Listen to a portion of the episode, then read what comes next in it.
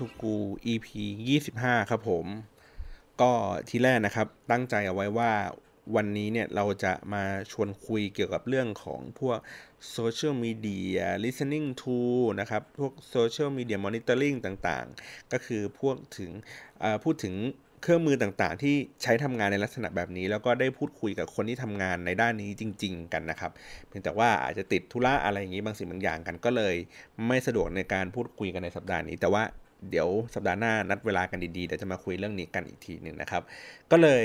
หาข้อมูลว่าเอ๊ะในสัปดาห์นี้เราจะคุยอะไรกันดี ทีนี้เราก็เห็นปรากฏการณ์อันหนึ่งครับ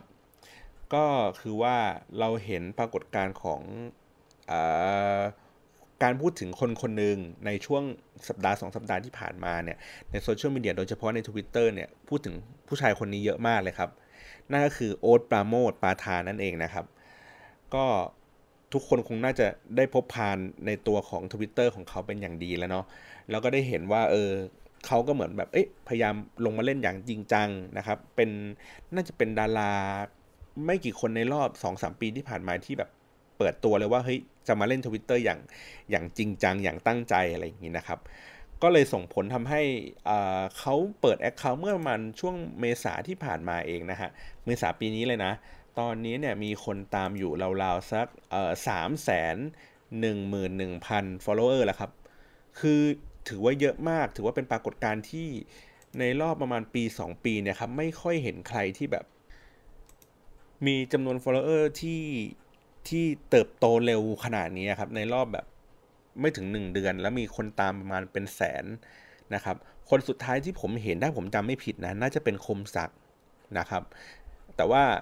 เออมันก็มันก็อาจจะเป็นคมศักดิ์อาจจะค่อยๆ โตขึ้นมาอาจจะไม่โตรวดเร็วเหมือนโอ๊ตปาโมดนะครับเพราะว่าโอ๊ตปาโมดเองเขาก็มีสื่อก็คือเป็นตัวที่เป็นการจัดรายการวิทยุของเขาอะไรเงี้ยเป็นตัวดัน แล้วก็มีมีฐานของการรู้จักของคนอยู่พอสมควรอยู่แล้วนะครับ มันก็เลยทำให้ทุกอย่างมันมันเพิ่มขึ้นอย่างรวดเร็วนะครับ ก็ผมเล่นกันมาเล่น Twitter มาสัก 6 ปี 7 ปีเนี่ย ผมยังแค่ 20,000 กว่า follower เลยครับ คือถ้าจะใช้เวลาให้ได้เท่าเขาเนี่ยให้ได้แบบ3 0 0แสนเท่าเขา ผมว่า Twitter คงเจ๊งไปก่อนแล้วฮะ ไม่ไม่สามารถทำตามทันได้แล้ว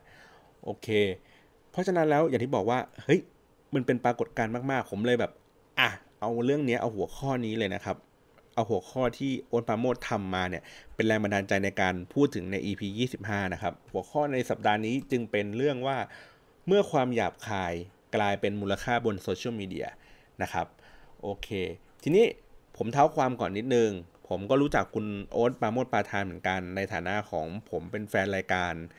นะครับของแกก่อนที่แกจะมาจัดอยู่ที่ EFM นะครับ อันนี้ผมเล่าเป็นเกร็ดให้ฟังนะครับสำหรับคนที่เอ๊รู้จักโอ๊ตปาโมดในยุคหลังๆนะครับ คือโอเคเราเข้าใจอยู่แล้วแหละว่าเขาเป็นนักร้องเป็นอะไรอย่างนี้ไปนะครับ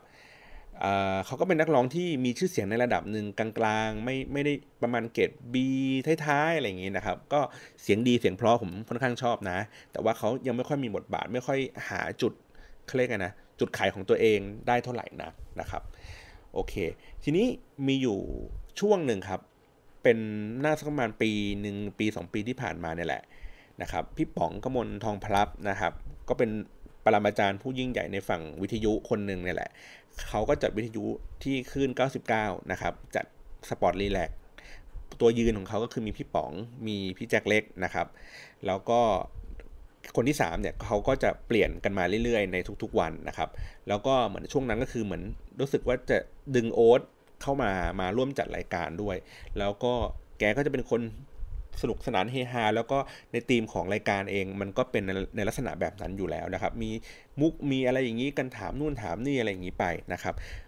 ในแม้กระทั่งว่าในทุกๆวันนี้ที่โอ๊ตไปจัดรายการอยู่ที่ EFM เนี่ย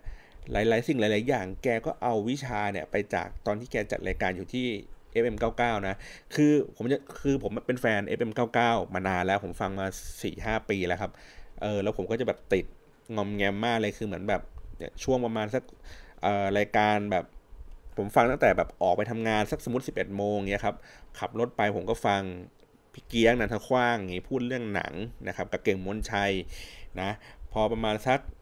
ช่วงวันบ่ายๆก็เป็นแบบเฮียกรรมกับเฮียนัท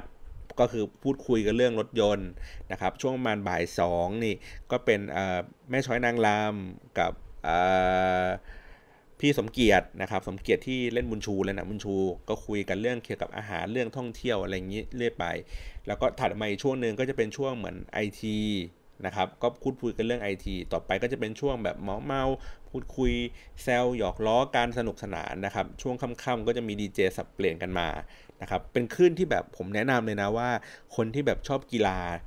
นะหรือว่าแบบเนี่ยอย่างที่ผมบอกก็คือว่ามันจะมีรายการลักษณะประมาณนี้อยู่อะ เฮ้ยเปิดฟังแล้วมันเพลินมากมันเป็นคลื่น talk ที่แบบ ผมฟังเยอะมากกว่าคลื่นเพลงอีกอะคือผมฟังแบบเกือบทุกวันเลยนะฮะแล้วผมก็แบบโอ้โหติดติดรู้เลยว่าไอ้คนนี้มี character แบบนี้วิธีการเล่าเรื่องอะไรแบบนี้แม้กระทั่งแบบพี่บีแหลมสิงห์นี่ที่เขามาเล่นทวิตเตอร์แล้วผมก็ตามทวิตเตอร์แกอยู่นะฮะก็ผมก็เป็นแฟนรายการแกเหมือนกัน แล้วผมก็แบบเฮ้ยชอบวิธีการเล่าเรื่องของแก วิธีการเล่นมุกวิธีการแบบ แซวกันหรืออะไรแบบนี้นะครับ อันนี้คือแบบเป็นครูเลยชั้นดีเลย ซึ่งผมก็คิดว่าโอ๊ตก็น่าจะจำจำกลเม็ดหรือว่าวิธีการการจัดรายการที่มันดูสนุกสนาน หรือวิธีการแบบเล่นมุกหรืออะไรอย่างนี้มาจากตอนจัดรายการนะครับพอจัดไปสักพักหนึ่งก็คงเรตติ้งคงดีคนคงเห็นนะฮะแล้วก็เขาก็เลยย้ายตัวเองอะไปอยู่ EFM นะครับไปจัดกับคุณอาร์ต ซึ่งเเขาก็แซวกันในใน FM 99 แต่ว่าเขาไม่ได้แซวกันแบบจริงจังนะ เขาก็แซวประมาณว่า เฮ้ย เป็นแบบมันดังแล้วมันดังแล้วมันทิ้งพี่อะไรเงี้ยครับ ดังแล้วทิ้งอาจารย์ดังแล้วทิ้งพี่ป๋องอะไรเงี้ยพวกสิทธิ์เนรคุณนะทำนองนั้น ก็เป็นมุกเป็นแก๊กอะไรอย่างเงี้ยกันต่อไปอะโอเค คือผมจะบอกว่าตอนที่โอ๊ตปาโมดจัดรายการใน FM 99 นะครับ หรือแม้กระทั่งว่าเขาไปจัดอยู่ใน EFM เองเนี่ยเขาอะไม่ได้ หยาบคายได้มากพอเท่ากับตอนที่เขาไปอยู่ในพารอยไดอารี่ถูกไหมฮะ คือคนจะจำภาพลักษณ์ว่าพี่โอ๊ตเป็นคนที่แบบเฮ้ยหยาบคายเป็นคนตลกสะทุนอะไรเงี้ยอยู่ในภาพลักษณ์ของของพารอยเดลี่ในการที่แบบว่านำผู้คนขึ้นรถแล้วก็มาสัมภาษณ์แล้วก็พูดจาแซวเล่าเรื่องอะไรให้มันดูเป็นแบบเขาเรียกว่าไงนะ ดูตลกดูหยาบคายอะไรอย่างนี้กันไป คือผมเบรกไว้ก่อนว่าคำว่าหยาบคายเนี่ยผมไม่ได้ว่านะครับ ผมแค่พูดในใน ในมิติที่ทำให้คนฟังเนี่ยเข้าใจนะว่าเอ้ยหยาบคายมันคือสไตล์แบบนี้มันคือวิธีการพูดแบบนี้วิธีการสื่อสารแบบนี้นะครับโอเค กลับมาต่อก็คือคนก็จะจำภาพของโอ๊ตปาโมดเนี่ยในในความหยาบคายของพารอยเดลี่นะครับพอเขาเข้าไปอยู่ในสื่อที่มันเป็นแมสใหญ่มากขึ้นเนี่ยอย่างอย่างวิทยุเนี่ยมันก็มันมีคำนบอะไรบางอย่างที่เขาไม่สามารถที่จะพูด ได้ครบทุกอย่างได้นะครับเพียงแต่ว่าในวันนี้มันมันทุกสิ่งทุกอย่างมันเปลี่ยนไปแล้วฮะคือเมื่อก่อนเนี่ยถ้าเกิดเป็นทีวีถูกไหมเป็นทีวี เป็นวิทยุเนี่ยคนที่สามารถที่จะพูดอะไรหยาบคายอะไรแบบนี้ได้อะมันมันถูกล็อกไว้เป็นอาชีพเดียวเลยครับ มันคืออตลกนะครับ คือคือตลกมีสิทธิ์ที่จะพูดหยาบคายบนสื่อที่เป็นแบบทีวีได้เป็นอะไรอย่างนี้ได้นะครับ เพราะเหมือนประมาณว่ามันอาจจะเป็นเรื่องของ เขาเรียกไงการแบ่งชนชั้นอะไรอย่างเงี้ยนิดนึงนะครับก็คือว่าเฮ้ยมันก็พูดได้มันก็พูดขำๆมันไม่ได้คิดอะไรจริงจังอะไรอย่างงี้มากนะฮะแล้วก็ในเรื่องของแบบเซนเซอร์เรื่องของอะไรหลายสิ่งหลายอย่างในเมืองไทยเราก็คงรู้กันดีอยู่เนาะเพราะฉะนั้นมันก็ไม่สามารถที่จะแบบเออกระเลิกกันได้ขนาดนี้ แต่พอยุคสมัยมันเปลี่ยนครับทีวีมันกลายเป็น Facebook Live นะครับ หรือว่าแม้กระทั่งการจัดรายการวิทยุที่มันไม่ได้จำกัดอยู่แค่ คนฟังในกรุงเทพคนที่สามารถรับขึ้นวิทยุที่ เผยแพร่ได้ มันกลายเป็นวิทยุบนอินเทอร์เน็ตนะครับเป็นแอปพลิเคชันที่คุณสามารถที่จะอยู่เชียงใหม่เชียงราย สามารถฟังขึ้นวิทยุที่อยู่กรุงเทพได้ หรือดูดูการจัดรายการสดๆ ผ่านกล้องเว็บแคม ซึ่งปกติแล้วเมื่อก่อนเนี่ยวิทยุคือฟังแต่เสียงอย่างเดียวนี่คือเราได้เห็นภาพมากขึ้นด้วยนะครับ มันก็เลยทำให้เปิดประสบการณ์ของของคนฟังมากขึ้นนะครับพอประสบการณ์มากขึ้นปุ๊บอย่างที่บอกคือมัน มันก็คือเฮ้ยมันได้ประสบการณ์ที่เยอะขึ้น แต่ว่ามันไม่ไม่มีข้อจำกัดเหมือนสื่อทีวีก็คือ เรื่องของการพูดวิธีการพูดคำหยาบอะไรอย่างเงี้ยได้คันนี้ก็ใส่กันเต็มที่เลยครับ มันก็เลยแบบแพร่กระจายกันไปใหญ่เลยเนาะก็แล้วแล้วตัวสารของมันเองก็คืออย่างพวกคำหยาบหรืออะไรเงี้ยมันรู้สึกว่าแบบเฮ้ยมันดูเป็นวัยรุ่น มันดูเป็นแบบไม่เป็นทางการ มันดูแบบ ไม่ซีเรียสไม่จริงจัง มันก็จะยิ่งเป็นสารที่มันแพร่ออกไปได้ง่ายและก็ไกลมากขึ้นกว่าสารที่มันดูมีสาระดูเป็นทางการอะไรแบบนี้นะครับ อันนี้เป็นเรื่องปกติอยู่แล้ว ทีนี้กำลังจะบอกว่าเมื่อมันมีมูลค่าเนี่ยก็คือเฮ้ยโอ๊ตนำเสนอคุณโอ๊ตนำเสนอแบบนี้ถูกไหมนำเสนอวิธีการด้วยสื่อสารด้วยความหยาบคาย มีคนตามเยอะแยะนะครับ มีงานทำมีโอกาสในการทำงานอะไรอีกอีกหลายอย่างนะครับ เราลองมาดูกันว่าคนอื่นๆที่นำเสนอในคาแรคเตอร์ลักษณะแบบนี้มีใครที่ประสบความสำเร็จบ้างนะครับ ถ้าในในใน u t u b e นะครับ ผมจะนึกถึงแก๊งนี้แก๊งแรกเลยครับ ก็คือแก๊งเฟดเฟ่นะครับ แก๊งเฟดเฟ่เองเนี่ยผมก็ตามตั้งแต่ประมาณคลิปแรก ๆ ของเขาที่เขาที่เขาออกมานะครับ จริงๆ ในคาแรคเตอร์ของเขาเขาต้องการเป็น Jackass เมืองไทยก็คือ คนที่แบบบ้าๆนะครับ ลองลองแกล้งกันลองเล่นอะไรแผลงๆอะไรแบบนี้เจ็บเนื้อเจ็บตัวไม่เป็นไร ขอให้ได้สนุกขอให้ได้หานะครับ แล้วก็ในบรรยากาศของการสนทนากันมันก็จึงมีเป็นเหมือนแบบเหมือนเพื่อนคุยกับเพื่อนอะ่ะมันก็เป็นเป็นแบบคำหยาบคายเฮฮาตึงโป๊ะ แล้วก็ด้วยตัวของเขาเองมีมีตัวโฟลเดอร์อย่างเช่นพวกพี่ยัดอ่าหรือว่าไขว่า ไอต้าอะไรเงี้ยครับ มันก็ถูกมีอินสปายมาจากตลกคาเฟ่นะครับ ซึ่งอย่างที่ผมบอกก็คือตลกคาเฟ่เมื่อกี้มันก็ถูก มันก็คือเล่นกันตลกพูดจาหยาบคายหยาบโลนอะไรอย่างนี้กันเสมออยู่แล้วนะครับ เพราะฉะนั้นแล้วมันก็จึงไม่แปลกใจเลยที่ว่าวิธีการสื่อสารการการนำเสนอ นอกเหนือจากการเล่นอะไรแผลงๆแล้วเนี่ยมันก็ยังมีมุกตลกมีคำพูดที่ฮาฮาหยาบคายอะไรอย่างนี้ใส่กันเข้าไปนะครับ มันก็เลยทำให้ทาร์เก็ตของของ กลุ่มคนดูเนี่ยก็เป็นวัยรุ่นนะครับเป็นเจนใหม่ ๆ ขึ้นมาที่เขามีดิจิทัลแอคทีฟที่สูงนะครับก็เลยส่งผลทำให้เขาเองเนี่ยเป็นยูทูบเบอร์นะครับที่มีคนติดตามมากที่สุดในประเทศไทยอันดับที่ 18 ครับผม ตอนนี้นะครับมียอด Subscribe อยู่ที่2ล้าน3แสน Subscribe นะฮะแล้วก็มียอดวิวสะสมทั้งหมดในทุกๆ คลิปที่เขามีอยู่ประมาณ 500 ล้านวิวนะครับ ก็เยอะพอสมควรนะเขาเริ่มทำตั้งแต่ปี 2011 ครับประมาณเดือนตุลานะฮะก็เป็นแบบเฟรเฟถือว่าผมว่าน่าจะเป็นคนน่าจะเป็นการใช้ความหยาบคายของเขาสร้างมูลค่าให้ได้มากที่สุดในวงการนี้แหละฮะ เพราะว่าปัจจุบันนี้เฟรเฟไม่ได้หยุดอยู่เพียงแค่เป็นยูทูบเบอร์เฉยๆนะฮะเขาทำเป็นคนเป็นคอนเทนต์พรอไวเดอร์เลยด้วยซ้ำทำคอนเทนต์อยู่บนไลน์ทีวีก็มีนะครับ หรือว่า เป็นอีเวนต์รับโฆษณาคือแทบคือแทบทุกคลิปที่เขามีเนี่ยมีโฆษณาแบบการันตีอยู่แล้วนะครับ แล้วเออก็ผมก็ถือว่าเฮ้ยเขามีวิธีการในการเรียบเรียงเรื่องให้มันดูน่าสนใจนะครับ ว่าเขาใช้ความหยาบคายใช้ความตลกอะไรอย่างเงี้ยเข้ามาผสมผสานทำให้ทำให้ตัวเนื้อหามันดูกลมกล่อม แล้วก็คนดูก็รู้สึกว่าชอบ แล้วก็ไม่รู้สึกว่ามันบาดหูจนเกินไป ไม่ใช่ว่าบางคนคือแบบเอ้ยที่ให้สั้นอะไรเงี้ยคือพูดอย่างเดียวโดยที่มันไม่มีเขาเรียกไงนะ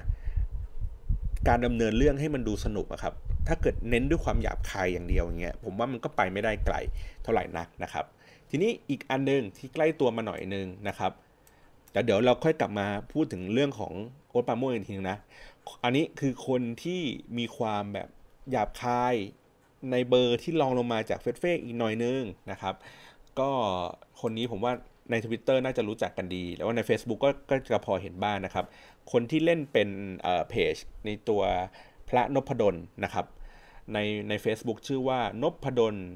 หน้าฮีนะครับในในทวิตเตอร์ก็เป็นนพดล underscore dmc นะครับก็เป็นการใช้ตัวคาแรคเตอร์ของคนนะครับเอามาล้อเลียน แล้วก็ล้อเลียนไม่ใช่ล้อเลียนธรรมดาด้วย ใส่ให้มันดูเป็นแบบโหดๆอะมากขึ้นอะใส่คือคำพูดให้มันดูรุนแรงมากกว่าปกติ เพราะว่ามันถูกจำเป็นภาพลักษณ์ของพระ ถูกไหมฮะคราวนี้เขาต้องการที่จะทำให้มัน contrast กันสุดขั้วเลยก็คือว่าพูดจาในภาษาของพระก็คือใช้การเรียกตัวเองว่าอาตมาเรียกโยมใช้ใช้ศัพท์แวดวงพระเนี่ยแต่ว่าเนื้อหาดูแบบรุนแรงเลย เช่นเราจะเห็นว่าแฮชแท็กอาตมาไม่สนหีแตดใด ๆ อะไรอย่างนี้นะครับ ซึ่งถามว่าในบรรดาทั้งหมดเนี่ยมันก็ดูเป็นเป็นเรื่องหยาบคายคือคือมันเกินเลเวลของการทำ account ที่แซวกันนะครับ หรือว่า การใช้ผมผมจำชื่อเรียกไม่ได้นะนะ เดี๋ยวนึกนึกพูดพูดไปเดี๋ยวอาจจะนึกออก ก็คือเหมือนการเป็นตัวแทนของคนคนนั้นนะครับ แต่ว่าไม่ไม่ใช่เป็นคนนั้นเล่นจริง ๆ นะ ใช้คาแรคเตอร์ใช้ภาพลักษณ์ของเขาเอามาทำเป็นเป็นทวิตเตอร์หรือว่าเป็นการสื่อสารโดยโดยอิงอิงกับตัวคาแรคเตอร์ของเขาเองนะครับ คือถ้าย้อนกลับไปเมื่อสักประมาณ 3-4 ปีก่อน ใน Twitter จะค่อนข้างฮิตกันก็คือว่าใช้คาแรคเตอร์ของคนในละครที่กำลังดังอยู่อย่างเช่น ตอนนั้นน่าจะเป็นเรื่องของ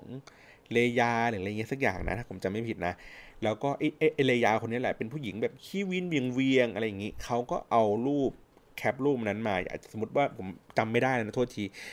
แคปมาเป็นรูปแบบชมพู่อริยาที่เล่นรับบทเป็นเลยาถูกไหมฮะก็เอารูปอันนั้นอะ ที่ชมพู่ที่เป็นหน้าที่เขารับบทเป็นเลยา เอามาแปะเป็นตัวเป็นโปรไฟล์แล้วก็ทำเหมือนว่าเลยามาเล่นทวิตเตอร์จริง ๆ นะครับ เพราะฉะนั้นเนี่ยไม่ว่าจะเป็นเรื่องราวเหตุการณ์บ้านเมือง เหตุการณ์อะไรที่มันเป็นกระแสอยู่หรือว่าเขาจะแซวเขาจะด่าอะไรใครไป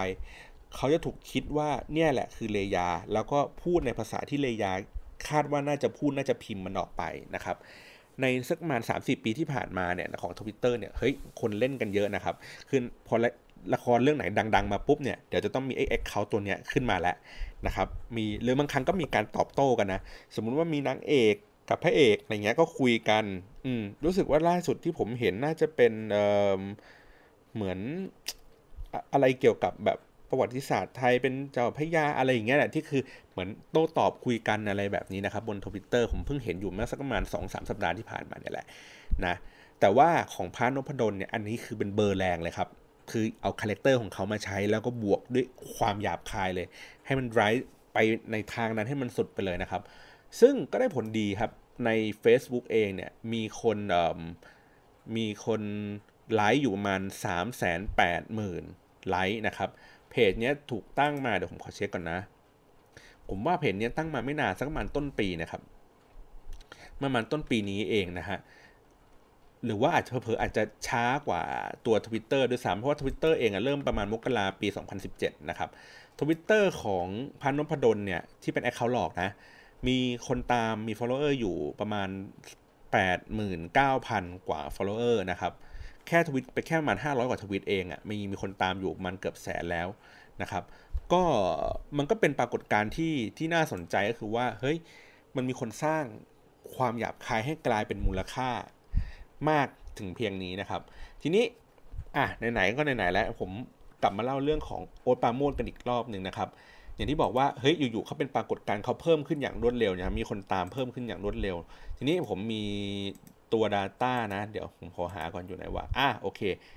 มันมีอยู่ช่วงหนึ่งถ้าจำไม่ผิดนะครับ มันมีแฮชแท็กโอ๊ตปาโมดติดเทรนด์ใน Twitter เทรนด์ของไทยอยู่ประมาณวัน 2 วันนะครับ ก็คือประมาณวันที่ 23 เมษาเนี่ยนะครับจนถึงช่วงประมาณวันที่ 24 นะครับ มีคนทวิตโดยใช้แฮชแท็กโอ๊ตปราโมทเนี่ยนะครับ วันที่ 23 มีอยู่ประมาณ 645,000 รีทวีตนะครับ แล้วก็ในวันที่ 24 มีคนรีทวีตอยู่ 450,000 รีทวีตรวมกันในภาวะ 2 วันนั้นนะครับ มีคนรีทวีตกันเกือบล้าน ถามว่าไอ้เกือบล้านเนี่ยเยอะแค่ไหน เกือบล้านเยอะแค่ไหนใช่ไหมอืมถ้าเทียบเป็นต่อวันนะครับ เกือบล้านมันคือรายการทีวีดังๆหนึ่งรายการเลยนะสองวันเนี่ยครับ เพราะอย่างที่ผมเคยเล่าให้ฟังในอีพีเก่าๆว่าช่วงที่มันพีคๆสมมติรายการไหนที่มันแบบดัง ๆ มาก ๆ มันจะมียอดยอดคนรีทวีตเนี่ยสูงประมาณเกิน 1 0 0 0 0แสนรีทวีตต่อชั่วโมงนะครับอันนี้ยอดสะสมของเขาโอเค ถึงแม้ว่าเขาอาจจะไม่ถึงแบบ 1 ชั่วโมง คือคือใน Data ผมดูได้ละเอียดไม่ได้นะ คือดูได้เป็นวันเฉยๆนะครับ แต่ว่าในจำนวนวอลลุ่มที่มันมีอยู่ ผมว่ามันก็น่าสนใจคือเฮ้ยตัวเลขคือแบบพุ่งอยู่แบบรวดเร็วพอสมควรนะครับ เพราะฉะนั้นแล้วเนี่ยมันก็มันก็ทำให้คนแบบเกิดความสนใจว่าเฮ้ยใครคือโอ๊ตปาโมดนะครับแฮชแท็กโอ๊ตปาโมดก็คือ คนก็จะพูดถึงโอ๊ตปาโมดคู่กับตัวที่เป็นเป็กผลิตโชคด้วยนะครับก็คือว่าจริงๆอะมันได้อันนี้ส่งมาจากตอนเป็กผลิตโชคไปออก The Mask Singer นะครับทำให้คนพูดถึงทำให้แฟนคลับพูดถึงเป็กผลิตโชคไหลมาเรื่อยๆเรื่อยๆเรื่อยๆจนกระทั่งเหมือนเป็กผลิตโชคอาจจะไปถ้าผมจำไม่ผิดนะ อาจจะไปออกรายการกับโอ๊ตนะครับเป็นพลอยไดอารี่นะแล้วก็เขาเรียกไงนะตัวคือทัมมิ่งมันโอเค แล้วก็แล้วก็มันเหมือนแบบดึงดึงดึงทั้งคู่เข้าหากันอ๋อแล้วก็ทั้งเป็กและ โอ๊ตก็รู้จักกันสนิทสนมกัน มันก็เลยดึงกระแสของโอ๊ตปาโมดขึ้นมา บวกกับการที่ คนเริ่มที่จะจะไปทำคลิปสั้น ๆนะครับ เหมือนสรุปว่าเอ้ยโอ๊ตเคยเล่นมุกแบบนี้ เคยแซวแบบนี้ เคยด่าแบบนี้ เคยตอบเขาแบบนี้ เอามาใส่เอามาใส่อยู่ในแฮชแท็กนี้ มันก็เลยมันก็มันก็เลยเป็นภาวะอย่างที่ผมเคยเล่าให้ฟังว่ามันเป็นภาวะของ community ไปแล้วครับ คือคนเสพแฮชแท็กนี้เพื่อดูว่าเฮ้ยมันโอ๊ตปราโมทย์เคยเล่นมุกอะไรตลกตลกเคยแซวใครแรงๆ เคยด่าอะไรให้ใครเจ็บๆถูกไหมฮะคือตัวของเขาเองอะ เขา create tweet ในช่วงประมาณ 2 เดือนที่ผ่านมาเองอะ่ะไม่เยอะมากครับ original tweet เขามีอยู่แค่ประมาณหลักร้อย ส่วนใหญ่เขาเขาก็จะ retweet ของแฟนๆที่ที่พูดถึงแล้วก็ mention เข้ามาหานะครับเพียงแต่ว่าอย่างที่ผมบอกก็คือ พอมันเกิด user generated content ขึ้นมาเยอะๆแล้วครับ มันก็มันเนื่องจากมันมี community อยู่ถูกไหมคนก็พยายามสร้างมันก็เลยทำให้รู้สึกว่าทุกครั้งที่เวลาเราเข้าไปดู hashtag โอ๊ตปราโมทย์เราจะได้เจอมุกใหม่ๆ หรือว่าอาจจะเป็นมุกเก่าแหละแต่ว่าเราไม่เคยเห็นมาก่อนว่าเฮ้ยเขามีมุมนี้เขามีวิธีการนี้ ดังนั้นแล้วไม่ว่าเขาจะไปออกรายการอะไรใหม่ ๆ ครับ อย่างเช่นเขาจะไปออกอยู่ใน EFM อะไรอย่างงี้ครับ หรือ Paloy Diary ตอนใหม่เนี่ยคนก็จะจ้องที่จะแคปตัวประโยค หรือว่าตัวที่เป็นคลิปวิดีโอสั้นๆ คลิปเสียงหรืออะไรเงี้ย action หรือแม้กระทั่งในการทำส่วนตัวของเขาก็คือมันทำพวก Facebook Live อะไรเงี้ยคนทุกคนคือจ้องรอว่าเราอยากจะตัดช็อตเด็ดอันนั้นอะให้ออกมาเป็นคอนเทนต์ของตัวเราเองครับ มันถูกเป็นพฤติกรรมเดียวกับการที่คนรอดูทีวีดัง ๆ อย่างเช่นสมมติ The Face คือคนก็รอดูแล้วก็รอที่จะตัดคลิปนั้น รอที่จะโพสต์ภาพให้ได้เป็นช็อตที่สวยที่สุดให้ได้ก่อนคนอื่นเขาอะไรแบบนี้นะครับ มันก็เลยอย่างที่บอกว่าเขาใช้คาแรคเตอร์แบบนี้ก็เลยสร้างมูลค่าบนโซเชียลมีเดียเพิ่มขึ้นมาเรื่อยๆนะครับนอกเหนือจากคนที่มันสร้างมูลค่าได้ได้อย่างชัดเจนก็คือว่าอย่างโอ๊ตเงี้ยทำหยาบคายกลายเป็นคาแรคเตอร์ของเขาสามารถที่จะมีงานมีการได้ถูกไหมฮะพันนพดลเนี่ยผมไม่แน่ใจว่ามันมีเพจไหคนไหนเป็นสปอนเซอร์กล้าเป็นสปอนเซอร์หรือเปล่านะแต่ว่าอย่างเฟ็ดเฟ่เองอย่างนี้ครับก็คือลูกค้าเขาก็ยินยอมในเบอร์ของความหยาบคายในการนำเสนอเรื่องราวแบบนั้น แล้วก็สปอนเซอร์ ไปนะครับ แต่ในภาพกว้างของความหยาบคายในในในในในในโซเชียลมีเดียครับมันมันกว้างกว่านั้น มันอันนี้ไอ้คันนี้คือฝั่งที่มันดูแบบดูหยาบคายแต่ดีหน่อย แต่หยาบคายที่มันไม่ดีมันก็มีเยอะครับ มันมีตั้งแต่การเขาเรียกไงนะ การไม่มีสัมมาคารวะอันนี้คือเบอร์เบอร์ล่างๆเลย การไม่มีสัมมาคารวะ เช่นแบบอยู่ๆแบบขัดขัดขัดการขัด บทสนทนาระหว่างการพูดแซะใช้คำหยาบโต้ตอบกันถูกไหมฮะแล้วก็เริ่มมีการเหยียดคนนะครับ เหยียดเหยียดความรู้สึกของคน เช่นคิดคิดในเรื่องไม่เหมือนกันก็เหยียดกันว่าไอ้ควายไอ้โง่ไอ้เหลืองไอ้แดงนะครับเหยียดอะไรเหยียดผิว เหยียดความสวย เหยียด เขาเราอะไรเงี้ยคือเริ่มแบ่งในเลเวลแบบนั้นนะครับหยาบคายในในต่อมาก็คือเรื่องของความรุนแรงนะครับ ก็เราก็จะเห็นว่าพวกบรรดาพวกเน็ตไอดอลในใน Facebook ก็จะเห็นเยอะหน่อยว่าเฮ้ยเขาก็บางคนก็จะพูดจาหยาบคายทำอะไรที่มันดูแบบลามกอะไรเงี้ยดูเป็นแบบ 18 บวกมากขึ้น แล้วก็จะเห็นข่าวที่เป็นแบบมีความรุนแรงอยู่ใน Facebook Live อะไรอย่างงี้เพิ่มขึ้นนะครับ หรือ ถ้าเกิดสมมติในในในในในทวิตเตอร์ก็อาจจะเป็นเรื่องของเรื่องเรื่องของลามกอนาจารผมก็บวกบวกเรื่องของความหยาบคายด้วยแล้วกัน เพราะว่าผมไม่ค่อยเห็นว่าการการลามกแล้วใช้คำที่ไม่หยาบคายอะผมไม่ค่อยเห็นนะคือเหมือนลามกมันจะคู่กับคำหยาบคายไปด้วยกันนะครับ ส่วนใหญ่อะไรเงี้ยเราก็จะเห็นพูดคุยยีอะไรเงี้ยเป็นเรื่องกลายเป็นเรื่องปกติของของบทสนทนากันไปเลยนะครับ แล้วก็ลามกันไปถึงว่าโพสต์ภาพแบบเนี่ยหำหำหอยหอยอะไรเงี้ยบนทวิตเตอร์กันเกลื่อนไปหมดเลยนะครับ มันมีวิจัยอยู่อันนึงผมจำไม่ได้ว่าเป็นวิจัยหรือว่ามันเป็นข่าวหรืออะไรอย่างนี้นะครับ เขาพูดว่าอุตสาหกรรมพวกหนังโป๊พวกอะไรอย่างเงี้ยได้รับผลกระทบจากโซเชียลมีเดียก็คือว่าเขาอะทำคือเขาขายหนังโป๊ขายพวกหนังสือโป๊อะได้น้อยลง เมื่อตอนที่มีโซเชียลมีเดียเข้ามา เพราะพฤติกรรมของผู้บริโภคก็คือว่าในโซเชียลมีเดียในอินเทอร์เน็ตเนี่ยมันหาดูได้ฟรี และถึงใจถึงอารมณ์มากกว่าการรอดูหนังโป๊หรือว่าการเสพหนังสือโป๊แบบเดิมแล้ว ผมยกตัวอย่างเช่นว่าหนังโป๊มันก็จะมีขนบธรรมเนียมของมันถูกไหมฮะอาจจะมีความรุนแรงของหนัง แต่คนก็จะรู้สึกว่ามันคือหนัง มันคือการเซตถูกไหมฮะ แต่พอแต่พอถ้าเกิดเป็นในในในโซเชียลมีเดียปุ๊บ มันจะรู้สึกว่าเฮ้ยสมจริงมากขึ้น มันเหมือนเป็นคนแบบเขาเรียกไงนะแบบบ้านๆนะครับ เหมือนแบบเหมือนเราเล่นเล่นกันอยู่อย่างเงี้ยนี่แหละ แล้วก็แบบเฮ้ยจะมีเซตกันไอ้กูถ่ายคลิปเก็บเอาไว้ แล้วก็มาแชร์ดูมีความเป็นส่วนตัวอะไรเงี้ยคนดูเขาก็รู้สึกถึงใจถึงอารมณ์ในความหยาบคายอันนั้นนะมากกว่า นี่นี่คือขนาดว่าขนาด เรียกไงนะชนชั้น เอ้ยไม่ใช่ลำดับชั้นของสื่อครับเมื่อกี้ผมแค่เล่าว่าเฮ้ยมันมีเป็นแบบเป็นทางการกับไม่เป็นทางการถูกป่ะในสื่อหนังโป๊เองอะสื่อที่มันไม่เป็นทางการ มันก็ยังมีระดับชั้นของความเป็นทางการและความไม่เป็นทางการอยู่ดี เพราะฉะนั้นแล้วก็คือมันก็เลยทำให้ไอ้เรื่องพวกนี้มันมีมูลค่าเพิ่มขึ้นนะครับ ดังนั้นจากทั้งหมดที่เล่ามาในใน EP นี้นะครับ ผมก็เลยบอกว่า จริงๆแล้วในเรื่องของการสร้างมูลค่าในโซเชียลมีเดียผมพูดในภาพรวมแล้วกัน ในในในการสร้างมูลค่าในโซเชียลคือเราก็ต้องหาเอกลักษณ์ หาวิธีกลวิธีในการนำเสนอที่ที่มันทำให้น่าสนใจ เหมือนอช่วงประมาณบ่ายๆวันนี้ครับ ผมก็เห็นทวิตอันนึงที่คนเขาพูดว่าเวลาเออคือให้ให้คนเราอะระวังนะครับในเรื่องของการโพสต์อะไรบนโซเชียลมีเดียเพราะว่า ปัจจุบันนี้เนี่ยเวลาเราไปหางานเนี่ยหรือว่าไปสมัครงานที่ไหนเนี่ยเอ่อพวกบรรดา HR เนี่ยเขาจะแบบมาสืบประวัติดูถูกไหมบอกมาสืบประวัติดูว่าเฮ้ยคนคนนี้โพสต์อะไรบนโซเชียลมีเดียบ้าง แล้วก็อาจจะมีผลต่อเรื่องของอาชีพการงานว่าเฮ้ยทำอะไรไม่ทำอะไร คือเมื่อก่อนผมก็รู้สึกเชื่อในสิ่งสิ่งนี้นะว่าเฮ้ยเออเราควรจะต้องระมัดระวังไว้ในการแบบโพสอะไรเงี้ยเพราะมันอาจจะมีผลต่ออนาคตของเราครับ แต่เชื่อหรือไม่ว่าไอ้เรื่องพวกนี้ครับเป็นเรื่องที่ที่เรา คนในยุคหนึ่งเขาจะพูดว่ามันคือ common sense ครับ แต่คนในยุคใหม่ๆอะเขาไม่รู้จักไอ้ common sense นี้เพราะมันไม่เคยถูกสอนอย่างเป็นทางการในโรงเรียนนะครับ เหมือนกันว่าสมมติเราบอกว่าเฮ้ยวันหนึ่งคือเราเด็กพวกนี้มันเห็นความหยาบคายมันกลายเป็นมูลค่านะครับมันกลายเป็นแบบการเป็นงานกลายเป็นที่รู้จักของคน เขาก็จะรู้สึกว่าอ๋อ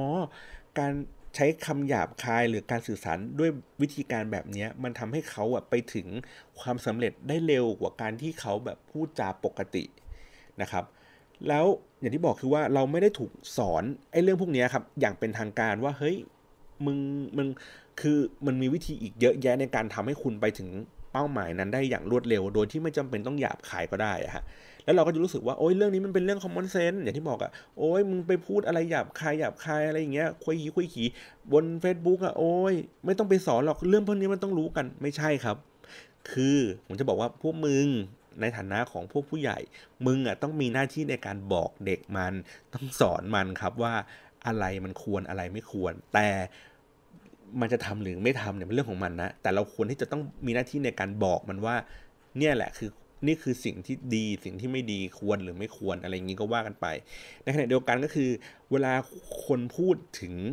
ในในโซเชียลมีเดียคนก็ชอบคิดว่าเฮ้ยมันเป็นพื้นที่ส่วนตัว เราจะหยาบคายกับมันแค่ไหนก็ได้นะครับแต่อย่างที่บอกคือว่าทันทีที่มันถูกโพสต์ลงไปในอินเทอร์เน็ตแล้วครับ มันไม่มีคำว่าเป็นส่วนตัว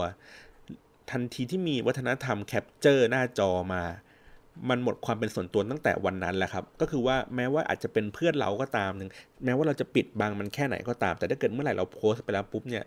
มันมีหลักฐานมีทุกสิ่งทุกอย่างอยู่บนอินเทอร์เน็ตอยู่แล้วครับ แม้ว่าเราจะปิดกั้นมันแค่ไหนมันอย่างที่บอกคือ มันก็แคปได้หรือว่าถ้าแคปไม่ได้คือเปิดเจอจากในมือถือเราเราเก็บให้เราดูคนเดียว มันก็มีมือถืออีกเครื่องหนึ่งสามารถที่จะถ่ายรูปมันเนี่ยแล้วเก็บไปเป็นหลักฐานได้อีกเหมือนกัน เพราะฉะนั้นแล้วคือผมจะบอกว่า